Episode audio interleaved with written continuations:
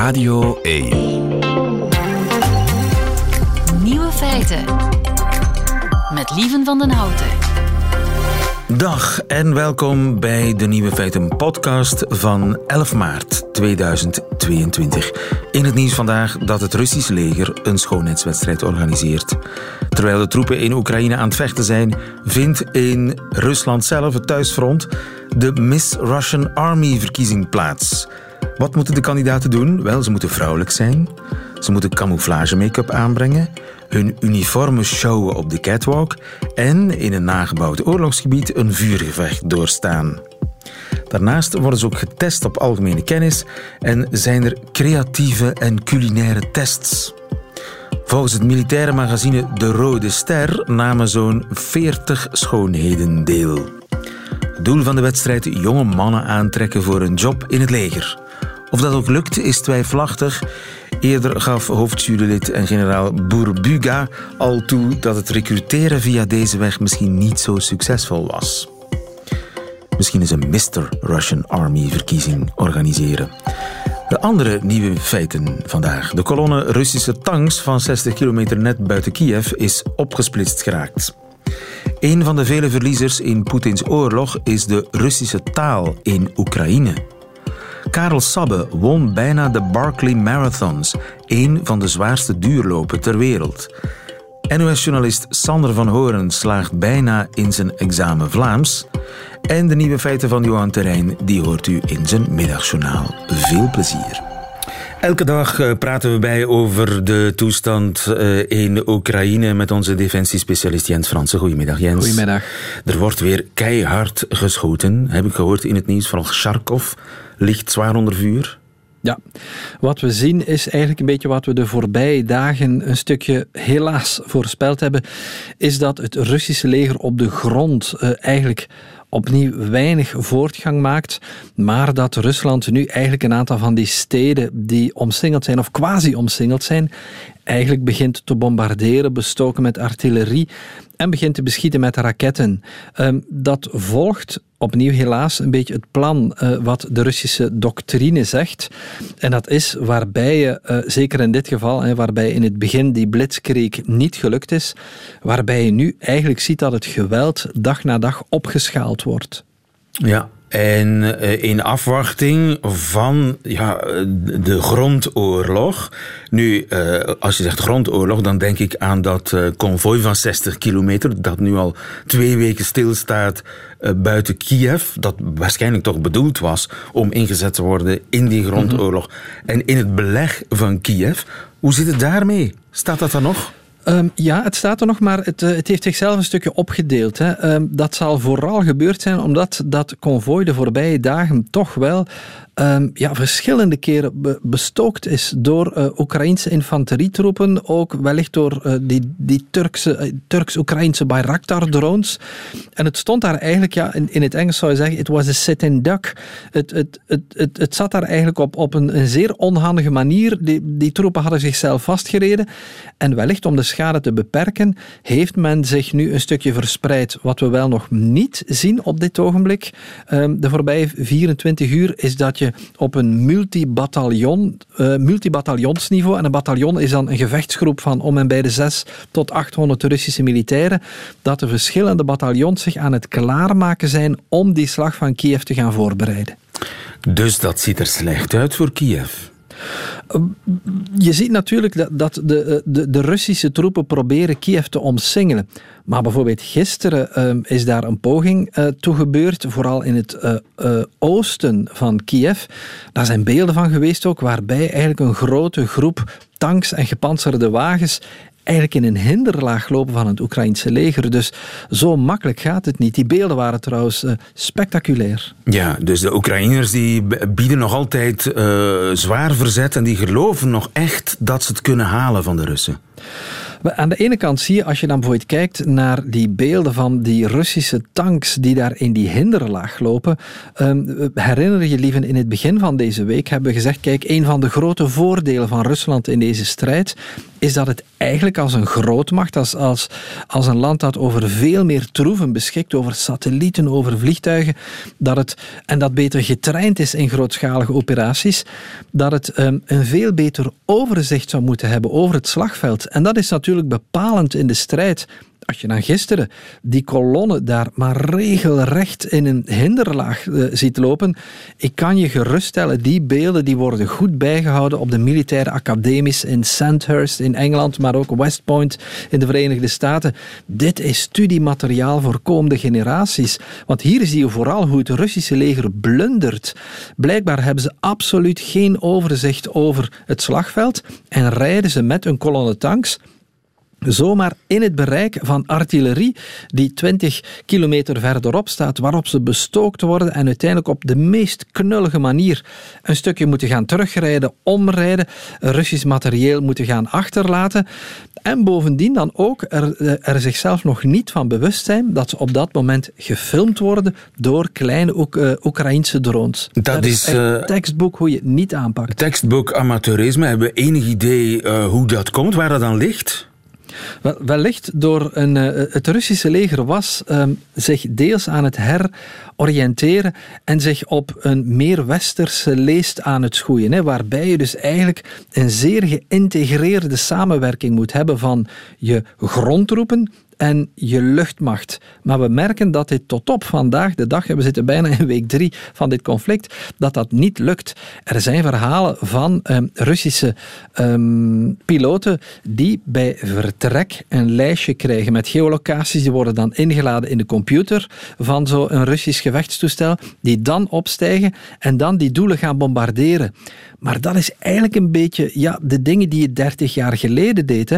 Uh, onze F-16's, wanneer die werden ingezet in het, um, uh, boven Syrië en boven Irak in de strijd tegen IS, die hebben vanzelfsprekend ook een lijstje met een aantal vaste targets die ze in geval van nood kunnen gaan bombarderen. Want ze vliegen toch richting het slagveld. Maar uh, op het moment terwijl zij worden ingezet, staan die constant in relatie met mensen op de grond, met, um, met eenheden die hen kunnen aansturen, zodanig dat je ook mobiele eenheden, ik zeg maar iets, hè, uh, uh, konvooien, de vijand die zich aan het bewegen is, dat je die kan aanvallen. Want dat, is natuurlijk, dat zijn natuurlijk de troepen die op dit ogenblik contact maken met je eigen troepen. Rusland vecht op dit ogenblik op een zeer archaïsche manier deze oorlog uit. Ja. Nu, er is wel een grote maar. Rusland kan zich dat op dit ogenblik natuurlijk op lange termijn wel een heel klein beetje permitteren. Want niet tegenstaan we die beelden zien van die enorme Russische verliezen. Um, zien we ook aan de andere kant wel beelden van treinen met diepladers. En er wordt gewoon heel veel materieel opnieuw richting uh, het front verscheept. Ja, dus ze zijn nog niet uitgeput. Absoluut niet. En de, de brute kracht, die hebben ze wel. Ja. Ze hebben misschien uh, Kafkaiaanse methodes en archaïsche apparatuur, maar de brute kracht is er wel. En die gaan we de komende, als je nu een voorspelling uh, doet voor de komende dagen, die gaan we, die gaan we zien. Ja, uh, je ziet dat vandaag al een stukje bijvoorbeeld bij die zuidelijke stad uh, Mariupol. Um, die eigenlijk volledig omsingeld is en belegerd wordt. Dat is eigenlijk niet zo'n heel grote stad. Hè. Kan je vergelijken, iets kleiner dan Antwerpen. Maar die is natuurlijk strategisch belangrijk voor Rusland, omdat het een haven heeft. Uh, niet alleen een haven, maar ook het is een, een, zeer groot kruispunt voor alles wat te maken heeft met um, uh, railways, met, met spoorwegen en dat ja. soort dingen. En het lijkt erop dat Rusland die stad Mariupol aan de ene kant zou willen gebruiken als een uitvalsbasis om nieuw materieel te gaan inschepen letterlijk, hè, en dan op terreinen te kunnen gaan zetten. Aan de andere kant, ja, heeft Rusland ook wel eens een overwinning nodig. Hè? Want we zitten bijna in week drie en op die ene stad uh, na boekt het Russische leger maar geen overwinningen. Ja, geen enkele grote stad eigenlijk. Voilà. Hè? Nee. En Mariupol, hoe zit het daar? Uh, is nog altijd, de helburgers zitten daar nog altijd vast, zonder eten stilaan? Ja, en, en ook dat is helaas een uh, tactiek die we al eerder hebben gezien bij het Russische leger. Hè, dat je die ja, dat je die steden begint te omsingelen en dan gewoon langzaam begint tot as te bombarderen. In de hoop dat de lokale bevolking op een bepaald moment toch gaat opgeven. Uh, in Mariupol houdt men voorlopig stand. Maar zoals het Rode Kruis eerder heeft gezegd, ja, die burgers die eigenlijk geen doelwit zouden mogen zijn volgens het humanitair recht, het oorlogsrecht, die moeten eigenlijk gevrijwaard worden. Die liggen volop in de vuurlijn. Ja, sombere dagen in het vooruitzicht. Dankjewel Jens Fransen voor deze toelichting. Nieuwe feiten. En een van de vele verliezers in Poetins oorlog is een taal, met name het Russisch. Het Russisch in Oekraïne. Dat er minder en minder gesproken wordt. Marijn Trio, goedemiddag. Goedemiddag. Je bent slavist. Ja. Gestudeerd in Moskou. En je bent net terug uit Oekraïne. Hoor je daar minder dan vroeger Russisch op straat? Ja, absoluut. Ik heb geen wetenschappelijk onderzoek gedaan natuurlijk, maar proefondervindelijk kan ik toch wel zeggen dat het echt serieus is afgenomen de laatste jaren al. Ik merk het al jaren. Absoluut, Want jij ja. spreekt vlot Russisch. Ja. Jij spreekt geen Oekraïens. Nee, en dat is vervelend. Want Want als je, als, als je je dan in het Russisch uitdrukt op straat in de winkel, word je dan scheef bekeken. Het hangt ervan af waar. Um, in de voorbije jaren kon het wel. Hè. Maar ik merkte al, ja, eigenlijk, ik kom er al van voor 2014, maar ik merkte echt wel de laatste jaren dat als je mensen in het Russisch aanspreekt, dat ze antwoorden in het Oekraïens, zonder je daarom neer te bliksemen, omdat je de vraag stelt in het Russisch. Maar nu, de laatste, ik ben er vorige maand nogal veel geweest in Oekraïne en, en, en ja, met, heel de, met de enorme spanningen en zeker natuurlijk de oorlog, merk je dat het echt wel gevoelig, echt Russisch gevoelig is besmet. Ja, ja En absoluut. zijn er veel mensen in Oekraïne, en dan eh, afgezien van die, die rare republiekjes daar in, in het oosten, eh, standaard Oekraïners, zeg maar, in het westen, het eh, midden van het land, zijn er veel die Russisch als eerste taal hebben? Ja, ik denk dat het, eh, het is niet 50-50, het is iets minder dan de helft die als eerste taal Russisch heeft. Grote delen van het oosten, maar niet alleen het oosten, ook de grote stad Kharkov in het noordoosten en dan zelfs in Kiev werd altijd gewoon Russisch als eerste taal gesproken.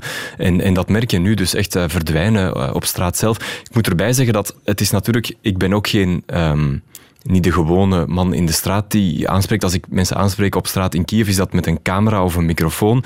En het is ook in die context dat mensen weigeren eh, Russisch te spreken. Dus het kan zijn dat ik met iemand voor we in opname gaan Russisch spreek en die dan zegt, sorry, maar ik ga uit principe eh Oekraïens Ook spreken. uit, uit, eh, sociale angst, want als je dan op camera betrapt wordt terwijl je Russisch spreekt, dat is misschien sociaal niet echt acceptabel. Nee, inderdaad, dat natuurlijk. En deels ook uit oprecht patriotisme. Er is echt een, een hele gro- grote golf van eh, patriotisme over Oekraïne heen getrokken eh, de laatste maanden en jaren. En eh, ja, mensen zijn, hebben dat herontdekt, dat Oekraïens, hun eigen cultuur, hun eigen geschiedenis, hun eigen folklore.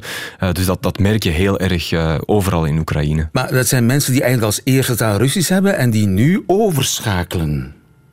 Ja, Op inderdaad. Oekraïens. Ja, want iedereen, quasi iedereen in Oekraïne spreekt of kent de beide talen. Ehm Russisch sprekenden zijn niet altijd even vlot in het Oekraïens. Ehm, ze moeten zich soms, ja, het is, het is, ze moeten soms wat zoeken naar woorden, eh, maar iedereen spreekt wel beide talen. En ik zeg het zeker voor ehm, in een publieke context, hè, voor een camera bijvoorbeeld, zullen Ja. ze dan weigeren om Russisch te spreken. Maar dat is toch een geweldige stap, hè? Ja. Ik bedoel, stel je voor dat je aan de Nederlandstaligen in, in, in België zou vragen vanaf nu is het Frans. Ja. Want dat Nederlands is besmet. Ja. Ik bedoel, dat, ik, ik doe daar niet aan denken. Ik bedoel, dat, dat, dat zou ook een enorme stap zijn. Ja, het is, eh, Je houdt toch van je taal? Ja, ik spreek minder goed Frans dan dat de meeste Oekraïners Russisch of Oekraïens spreken, denk ik. Dat, dat zou nog een grote overstap zijn misschien. Maar het is natuurlijk, ehm, als ja, je wordt bedreigd en aangevallen door een land dat zegt dat eigenlijk jouw taal niets betekent, want het Oekraïnse volk is volgens de Russische president Poetin geen echt onafhankelijk volk. Het is eigenlijk, ja, de, de Oekraïnse geschiedenis bestaat niet zonder de Russische geschiedenis, zegt Poetin. Ehm, Bestaat Oekraïens voor Poetin? goh, ik, ik weet niet of hij er zich... Hij heeft een heel lang essay Als geschreven. eigen taal? Wel, ik, ik, hij heeft een heel lang essay geschreven over dat Oekraïne geen land is en eigenlijk een deel van Rusland zou moeten zijn. Ik weet niet wat hij van de taal Oekraïens denkt, maar je merkt, toen ik, ehm, wat is het ondertussen, twaalf jaar geleden in Moskou studeerde, dan, dan, werd er, eh, dan weet ik dat er Russen naar de Oekraïnse televisie keken om daar wat mee te lachen met het vreemde accent eh, dat ze hebben, terwijl het ja, toch... Het is moeilijk om de definitie van taal en dialect te trekken, maar het is zeker een eigen taal. Ja, Als een soort West-Vlaams eigenlijk. Bij mij. Ik bedoel, geen, geen kwaad laat ik woord. voor jou, Oeh, ja, ik word, eh, ik word eh, onthoofd als ik nog de West-Vlaamse grens wil overschrijden. Alle liefde voor het West-Vlaams. Prachtige taal. Maar ik bedoel maar, ze beschouwen het als een soort Russisch dialect. Ja, of eh, eh, heel wat Russen wel, denk ik. Het is misschien zoals Fransen naar de Waalse televisie zouden kijken, om, omdat die ook een, een grappigere manier van spreken hebben in hun, in hun ogen.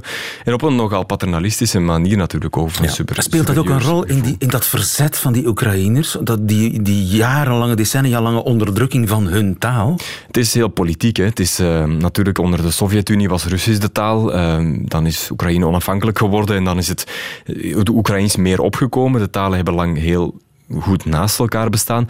Maar um, onder Janukovic, de president die verdreven is in 2014, of die opgestapt is, naar gelang hoe je het bekijkt, uh, die had dan taalwetten ingevoerd om de regionale talen te stimuleren, dus ook het Russisch. Die wetten zijn uiteindelijk niet doorgevoerd, omdat er de revolutie is gebeurd enzovoort. Maar het is eigenlijk zelfs daarna lag het nog altijd uh, gevoelig. Uh, Poroshenko, dat was dan de opvolger na de revolutie, die heeft dan een aantal taalwetten gestemd, waardoor het Oekraïens eigenlijk de enige officiële taal werd. Um, Oekraïens dat merk je nu, als je in een café uh, uh, iets bestelt, dan, uh, of, of je wil de kaart lezen of je wil in, info vragen over de ingrediënten, dan wordt er in het Oekraïens geantwoord en je moet officieel vragen om in het Russisch te antwoorden. als je dat niet vraagt en ze antwoorden op jouw Russisch in het Russisch, dan kunnen ze een boete krijgen. Dus het is, er zijn allerlei heel moeilijke taalwetten en daar is ook wel protest tegen gekomen. Dus dat was ook wel Dat was ook wel echt heftig, hè? Ja. En er, dan, dan zou je Poetin bijna gelijk moeten geven, zo gezegd, van ze, ze, ze, ze koeioneren onze taal. Ja, ja, dat zal in de ogen van sommige uh, Russisch-taligen of etnische Russen in Oekraïne ook zeker het geval zijn.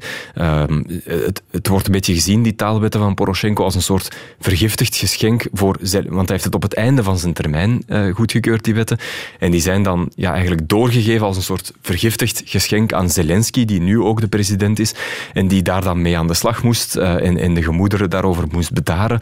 Dat heeft natuurlijk ook Rusland kwaad gemaakt. Hè. Ook Zelensky heeft, heeft, is begonnen als een president die, die, die soort toenadering probeerde te zoeken, ook tot die oostelijke republieken, ook omdat hij zelf trouwens Russisch-talig is. Hij komt uit het oosten.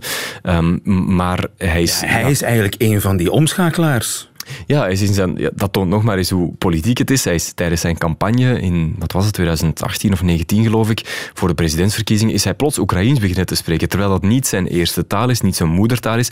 En hij, als ik dan Oekraïners mag geloven, het ook niet zo goed sprak. Dus er werd nogal laatdunkend gedaan over hoe hij dat Oekraïens uitsprak. Die perceptie is zeker de laatste weken helemaal veranderd. Hij is ook beter en beter Oekraïens beginnen te spreken. Hij spreekt ook alleen nog maar Oekraïens. Ja. Behalve, en dat was ook heel interessant en ik vond dat heel krachtig, in die videoboodschappen die hij heeft opgenomen toen de oorlog begon, uh, heeft hij zich in het Russisch tot de Russen uh, gewend om in het Russisch te vragen om, om, om zich te verzetten tegen Ja. die oorlog. En daar zie je dan weer toch de kracht ook van die twee talen naast elkaar, uh, wat je daarmee kan bereiken. En de perceptie over Zelensky is wel heel erg veranderd. Het respect in deze context, denk ik, in het Westen, maar ook in Oekraïne, is Ja. wel heel Mijn vraag is vooral die etnische Russen, zoals ze dan heten. Dat zijn gewoon Ru- Russisch-taligen, mensen met eerste taal Russisch in Oekraïne. Eh, ja, accepteren die, die hele strenge wetten pro-Oekraïens en tegen Russisch. Wel, de- de- ik zeg het, er is protest tegen geweest. Er is blijkbaar zelfs in toen de. Maar vandaag is dat wat anders geworden misschien. Ehm, ja, eh, dat, dat bedoel je. Ja, dat het vandaag dat die perceptie veranderd is. Ja, Ja. Het is eh, ik, ik, ik was. ehm, de dag voor de oorlog uitbrak was ik nog in Pakrovsk, een klein stadje in de regio Donetsk. Eh, dus al in het gebied dat eigenlijk die rebellen ook claimen, ook al hebben ze het nog niet in handen, vandaag ook nog altijd niet. En daar sprak ik met een ex-militair, een advocaat ondertussen, die de wapens wilde opnemen, ook als het zou aangevallen worden, die allicht nu aan het vechten is. En die, die, die heeft na lang overtuigend toch een interview in het eh, Russisch willen geven, terwijl dat veruit zijn moedertaal is. Hij heeft dat altijd gesproken. Eh, maar dus opnieuw, dus inderdaad, zelfs voor dat soort mensen eh, verandert die perceptie. En hij zei me toen ehm, dat er nog behoorlijk wat pro-Russisch... sent- Dus dat gaat over 2,5 week geleden. Hij zei, er is nog veel pro-Russisch sentiment in Oekraïne, maar dat zal veranderen vanaf de granaten en de raketten op onze daken beginnen te vallen. En ja, een paar uur later was het zover. Ja. Dus ja, dat is inderdaad... Overigens is er net als bij ons ook af en toe een mengtaal, heb ik begrepen. Het Surjik, ja. ja. Surjik, wat is dat? Is Ja. dat iets zoals eh ses parents sont op skivakantie? Eh, het, is, het is inderdaad, het is, het is meer, het is, want dat is een stedelijke variant die jij nu. Het is, het is Gent iets- heb ik dat. Ik heb Ja. dat echt letterlijk zo gehoord op Ja, de tram. Tussen twee jonge mensen. Ses parents sont op skivakantie? Ja, ja. Het Surjik is eerder de, de, de, de, de boerse tussen aanhalingstekens variant. Het is iets dat op het platteland heel erg gesproken wordt. Het Oekraïens dat wat gecontamineerd is met het Russisch. En dat is een echt een mengtaal geworden. ehm, die, die voor mij ook heel vervelend is. Want je denkt dat je iemand in het Russisch aan het interviewen bent en je denkt, waar is mijn talenkennis naartoe gegaan? Omdat iemand er plots Oekraïnse woorden begint tussen te gooien. Talen liggen ook dicht bij elkaar. Ja, ja absoluut. Ja, Het is ook een taalstrijd, maar het Russisch is die taalstrijd aan het verliezen met dank aan Poetin. Dankjewel, Marijn Trio. Nieuwe feiten.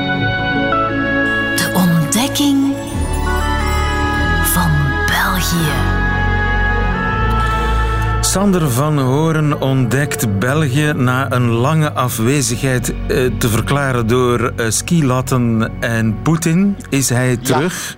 Dag Sander, maar je bent altijd niet hier bij mij in de studio. Waar hang jij uit?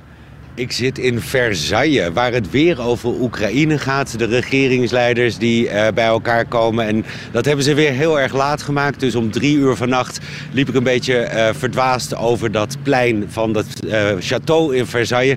En toen botste ik tegen jullie eerste minister aan. Hij was gelukkig heel vriendelijk. en nuchter. En, en nuchter, nee, ja, nuchter. nee, die hebben de hele tijd uh, vergaderd. Maar ik was eerder die dag liever tegen iets aangelopen... wat wel weer een heel mooi voorbeeld was van hoe Nederlanders en Belgen in de wedstrijd staan. Want uh, dat is natuurlijk overgeorganiseerd. Hè? De regeringsleiders op het château in Versailles. Uh, ik ben nog net niet in de spiegelzaal geweest. Sterker nog, alleen maar op het pleintje buiten. Maar dat was zwaar gereguleerd. Er mochten per land maar vier mensen aan de rode loper staan. En ja, daar hadden wij in Nederland een probleem. Want uh, we hebben de commerciële televisie en de publieke televisie, dat ben ik dan. En elke cameraman. Dus ja, dan zit je al aan de vier. Dan maak je je collega's van de kranten en de fotografen niet blij mee. Dus wij hebben uiteindelijk afstand gedaan van één cameraman...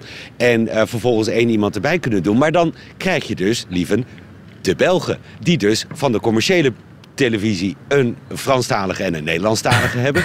En van de publieke televisie hetzelfde.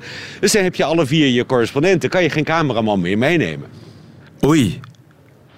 En de oplossing was ook wel weer heel erg tekenend voor hoe wij dat doen. Ik als Hollander, ik ben stennis gaan lopen schoppen. Ik heb geklaagd bij de organisatie. Ik heb hemel en aarde bewogen en het heeft tot niets geleid. Ja, dat we uiteindelijk een cameraman deelden en nog één fotograaf meenamen. En toen ik daar op de rode loper kwam, toen stond daar opeens uh, de collega van VTM, maar ook die van VRT.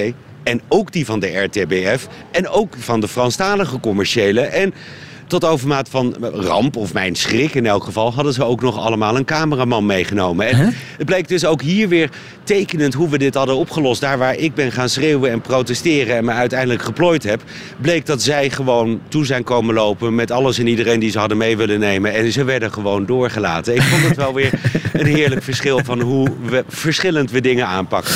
Ja, regels zijn er om uit te rekken. Dat is de Belgische way of life. En regels zijn er om tegenaan te schoppen, maar uiteindelijk plooien dat is wat meer de Nederlandse variant. Waarbij wij dus uiteindelijk ja, toch met een iets minder resultaat uh, thuiskwamen dan jullie. En eh, zie je ook verschil tussen de Belgische en de Nederlandse aanpak op de, de top?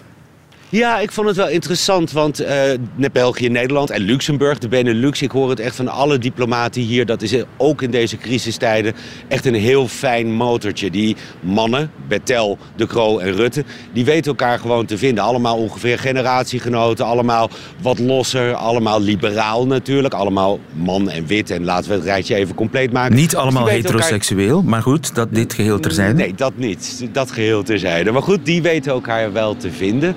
Um, is Rutte homoseksueel? Nee, het is nee tuurlijk niet. Tuurlijk niet. Maar die weten elkaar te vinden. Uh, en gisteren was het toch ook een interessant verschil. En dat vond ik dan wel weer grappig dat we naast elkaar stonden. Dus Rob Erbout was uh, de Gro aan het interviewen over de vraag bijvoorbeeld... moet er een maximum op de gasprijs komen. De Kro die lijkt daar wel van overtuigd te zijn. Want, zegt hij, um, de markt die is overspannen, die werkt gewoon niet meer. En ik had Rutte tegenover me staan en kon hem precies diezelfde vraag stellen. Wijzend naar de Kro en wat hij gezegd had. En Rutte kon daar meteen op reageren en zei... ach, met een lach, uh, soms verschillen we van mening en dat is hierover. Want Rutte wil daar gewoon niets van weten. Die zegt, daarmee verstoor je de wereldwijde markt. En daar gaan we uiteindelijk ook last van hebben. Nou ja, dat is één van die verschillen. En die tussen Nederland en België is dan nog maar heel klein hoor. Want verder zijn de verschillen hier uh, gisteren en vandaag best wel groot. Want die eenheid die is er wel in de aanpak van uh, Rusland, in de steun voor Oekraïne. Maar ja, gisteren lag op tafel, hoe doe je dat dan op het moment dat je ze lid wil maken? En vandaag ligt op tafel, hoe doe je dat dan op het moment dat je daar geld voor wil vrijmaken? En dan zie je opeens dat Nederland en België toch echt wel weer heel netjes op dezelfde lijn zitten. Ja, en die lijn, wat is dat?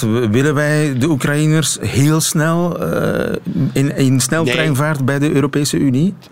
Toch niet lieven, want uh, daarvoor gelden strenge criteria. En landen als Servië, uh, die zijn al heel erg lang bezig met proberen om aan die uh, criteria te voldoen. En Oekraïne, en dat zegt iedereen ook wel achter de schermen, is een land wat er nog veel slechter aan toe is. In de zin van onafhankelijke rechters, corruptie, gelijke rechten voor iedereen, dat soort dingen. Dus ja, nee, dat gaat nog heel erg lang duren. En je moet dat land ondanks het feit dat je enorm met ze meevoelt, moet je geen voorrang willen geven op die andere landen. En daar zijn uh, heel veel landen het over eens, maar onder andere ook Nederland en België staan daar volstrekt op dezelfde lijn. Ja, je staat in uh, Versailles, uh, Sander van Horen. Ik neem aan dat je hoopt om daarom te ontsnappen aan het examen Vlaams. Uh, zullen we een examen Frans doen? Ah, dat is natuurlijk examen Vlaams, is een half examen Frans. Dus vooruit, kom maar.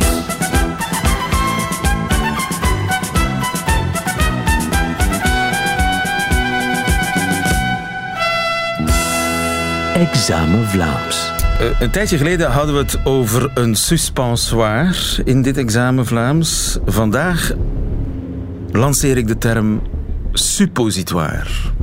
Sorry, lieve, je valt even weg. Wat, nee, grapje. Maar, uh, Wat is een suppositoire? Suppositoire. Iets wat ergens boven hangt. Ik heb geen flauw idee. nee. nee, het is een... Uh, ja, iemand zei hier een... Uh, wat was de term ook alweer? Een gatraket? Dat, is, dat, is, dat uh, had ik nog nooit gehoord. Maar het is een, een zetpil. Een zetpil? Oké. Okay. Vandaar dat ik het niet wist en ik hoop het nooit te hoeven weten. wat is een overzet? Een overzet, een ondertiteling. de ondertiteling. Nee, nee, het zit er een beetje naast. Een overzet is een, een, een pond. Een veerpond. Een veerpond. Ah, de overzet. We nemen de overzet. Er is een overzet. Ja, ja, naar de andere kant van de rivier. En dat is het vervelende altijd. In de context weet je in een vreemde taal heel veel woorden. Maar uit de context, ja, een overzet. Uh, doen we, een, we doen er nog eentje. Express. Uh, bedoeld. Dus met een reden. Ik deed het expres. Of ja, uh, je deed het expres kan ook. Opzettelijk. Ja, opzettelijk. Oh, dus, nee, die... Zeggen jullie die in Nederland ook? De expressweg? Nee, nee de expressweg is iets anders. Hè? De expressweg Wij noemen dat gewoon een snelweg. Ja, express is, is, is de, snel, de snelheid par express. Maar, maar express als opzettelijk, in de betekenis van opzettelijk gebruiken die in Nederland ja, ook? ik deed net expres alsof de verbinding wegviel. Dat, zeiden, ja, dat zullen wij ook zo zeggen. Oké. Dus ik lijk gered te zijn. Niet helemaal nul punten. Of heb je er nog meer? Doe ik er nog eentje. Mispakken. Uh, ja, oh, dat is gewoon iets fout doen volgens mij. Hmm. Poetin heeft zich mispakt. Ah, uh, verkeerd uh, gegokt. Misrekend, inderdaad. Misrekend, dat is een mooie. Ja. Maar uh, bonuspunten voor Express en toch die mispakken bijna goed. Ehm, je bent nog niet helemaal geslaagd, maar alle hoop is nog niet verloren. Sander. En ik zal de groeten doen aan je eerste minister zo meteen. Doe dat vooral. En hopelijk zien we elkaar volgende week. Amai, amai. Amai, amai. Radio 1. Amai, amai.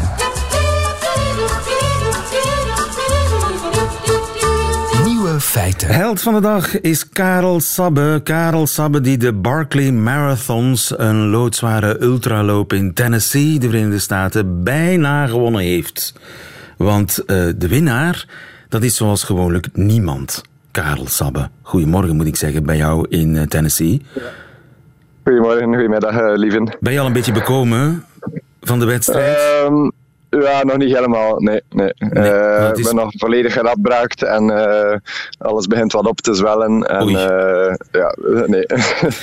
Zoals gewoonlijk heeft er niemand gewonnen, maar jij was wel de voorlaatste om het op te geven. Waarom ben je gestopt? Ja, ja, ja.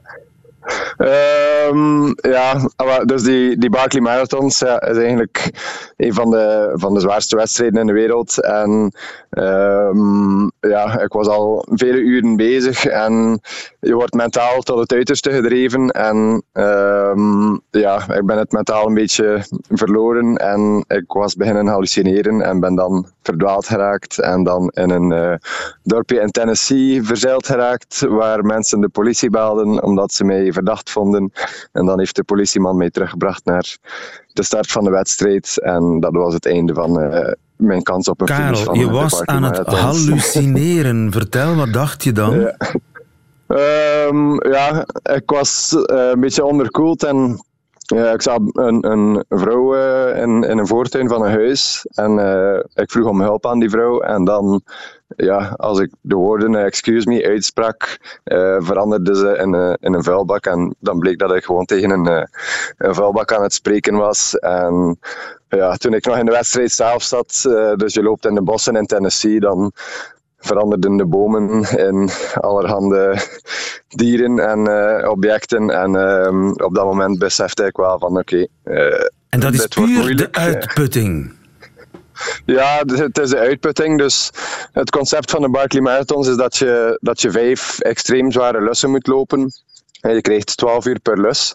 Um, en ja, je, krijgt, ja, je moet alles zelf navigeren op, op kaart en kompas. Dus het is een enorme inspanning om het parcours te volgen. Um, omdat je geen ja, hulp, allee, geen aid stations hebt. Um, ja, dus je moet, het is eigenlijk ook een soort zoektocht. Ook. Ja, en, en uh, om te bewijzen dat je het parcours gevolgd hebt, is het eigenlijk de bedoeling om 14 boeken te vinden in de bossen. En je krijgt elke ronde een nieuwe een nieuw nummer, een nieuw startnummer. En die pagina moet je dan uit het boek scheuren. En als je dan met 14 pagina's terugkomt bij de organisator, dan heb je bewezen dat je, dat je de lus correct hebt afgelegd. En zijn dat en, vijf uh, verschillende lussen of vijf dezelfde lussen? Uh, vijf keer dezelfde lus, maar de richting verandert. Het is eens overdag, het is eens nachts. En, en uh, zo raak je helemaal in de war. En zeker naar het einde toe, uh, ja, dan, dan wordt het wel uh, bizar allemaal. En, en, en hoe, ja, hoe, hoe lang is één lus? Um, ongeveer 40 kilometer. Um, en je krijgt 12 uur de tijd. Dus ja, iedereen die dat hoort denkt dan, ja, dat is toch perfect haalbaar. Maar het terrein is zo, zo zwaar. Uh, de weersomstandigheden zijn, zijn extreem. Uh, Vertel eens, weersomstandigheden. Dus, dus, wat is sneeuw, wind, regen?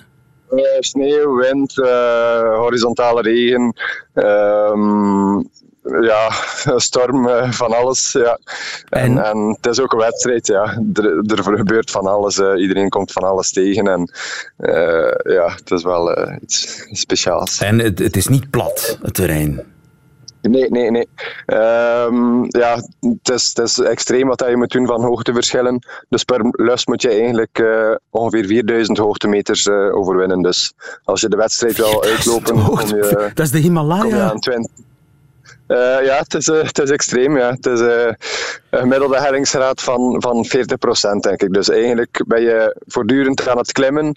Dan vind je het boek en, en daal je af. En, en het is ook de hobby van de organisator om, om met, u, allee, met de deelnemers uh, hun, hun moraal te spelen. Ja. Uh, dus hij kiest bijvoorbeeld ook altijd uh, boektitels die toepasselijk zijn voor eh, de moraal nog wat naar beneden te halen. Zoals? Ehm, zoals, allee, dit jaar was het Erger dan de dood, titel van het boek. Of uh, als je dan onder de. Allez, je moet op een bepaald moment onder een gevangenis door een tunnel kruipen.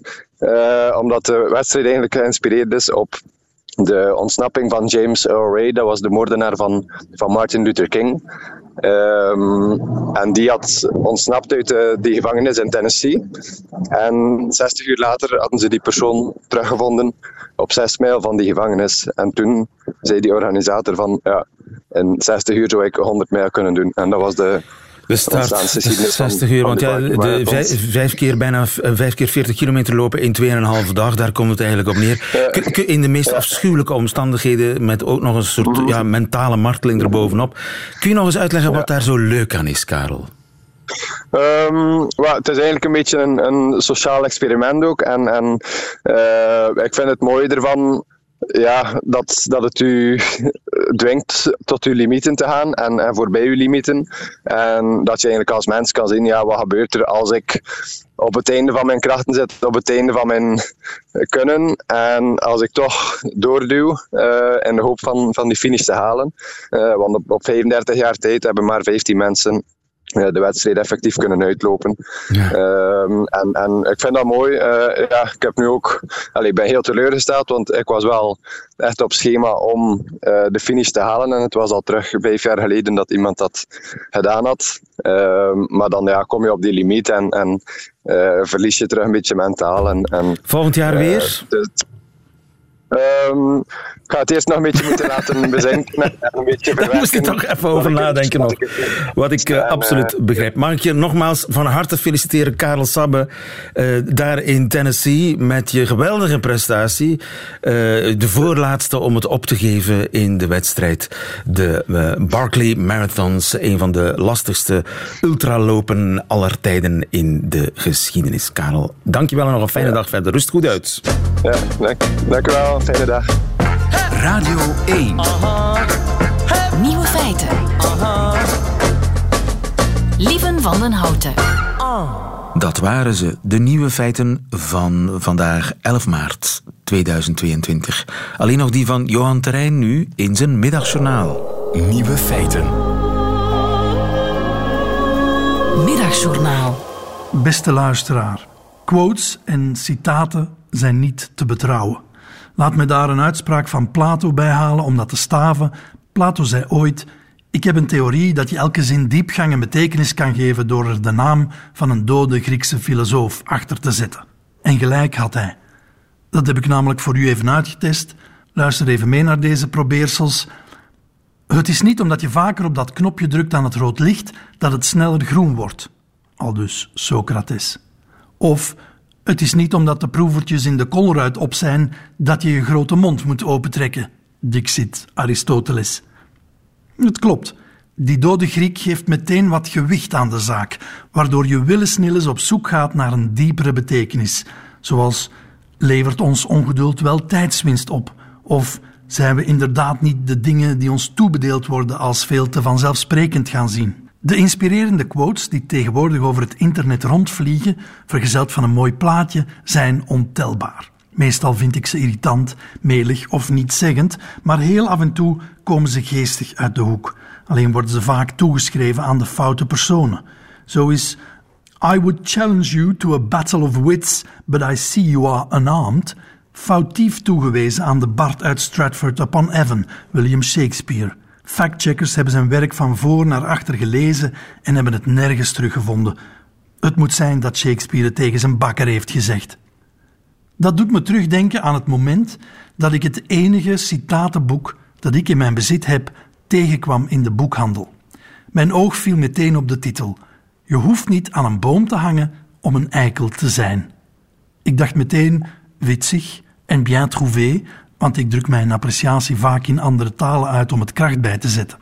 Ik bladerde ter plekke door het boek op zoek naar de intelligente bedenker van dit citaat en stelde tot mijn grote verbazing vast dat mijn eigen naam eronder stond. Thuis deed ik een snelle search door mijn computerdocumenten en kwam uit op een column die ik lang geleden schreef voor het toenmalige Radio 1-programma De Nieuwe Wereld. Toch wist ik nog altijd niet of ik deze wijze uitspraak helemaal zelf had bedacht. Er zat niets anders op, beste luisteraar, dan mijn eigen research te doen, hoe gevaarlijk dat ook is. Want ik heb niet graag dat men mij woorden in de mond legt. Een zoektocht over het internet bracht mij van de ene verbazing in de andere. Zo kan je tegeltjes kopen bij tegelspreuk.nl met deze uitspraak erop. En via een podcast, gemaakt door een zekere Wim Eikelboom, I kid you not, die een zoektocht deed naar zijn eigen achternaam, kwam ik uit op een liedje van de Nederlandse carnavalhitmachine Nico Haak uit 1985. Nico kan u kennen van hits als Is je moeder niet thuis en Oh Foxy Foxtrot met je elastieke benen. Ik laat u het liedje even horen.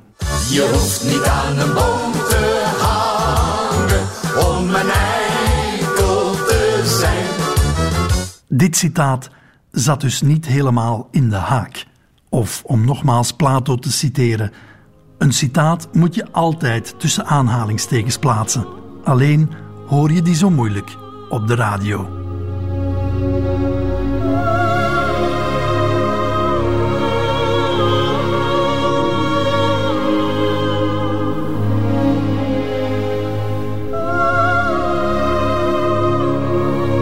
Middagjournaal met Johan Terrein. Einde van deze podcast. Hoort u liever de volledige nieuwe feiten met de muziek erbij?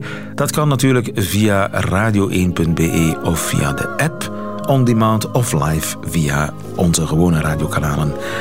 Elke werkdag tussen 12 en 1. Tot een volgende keer.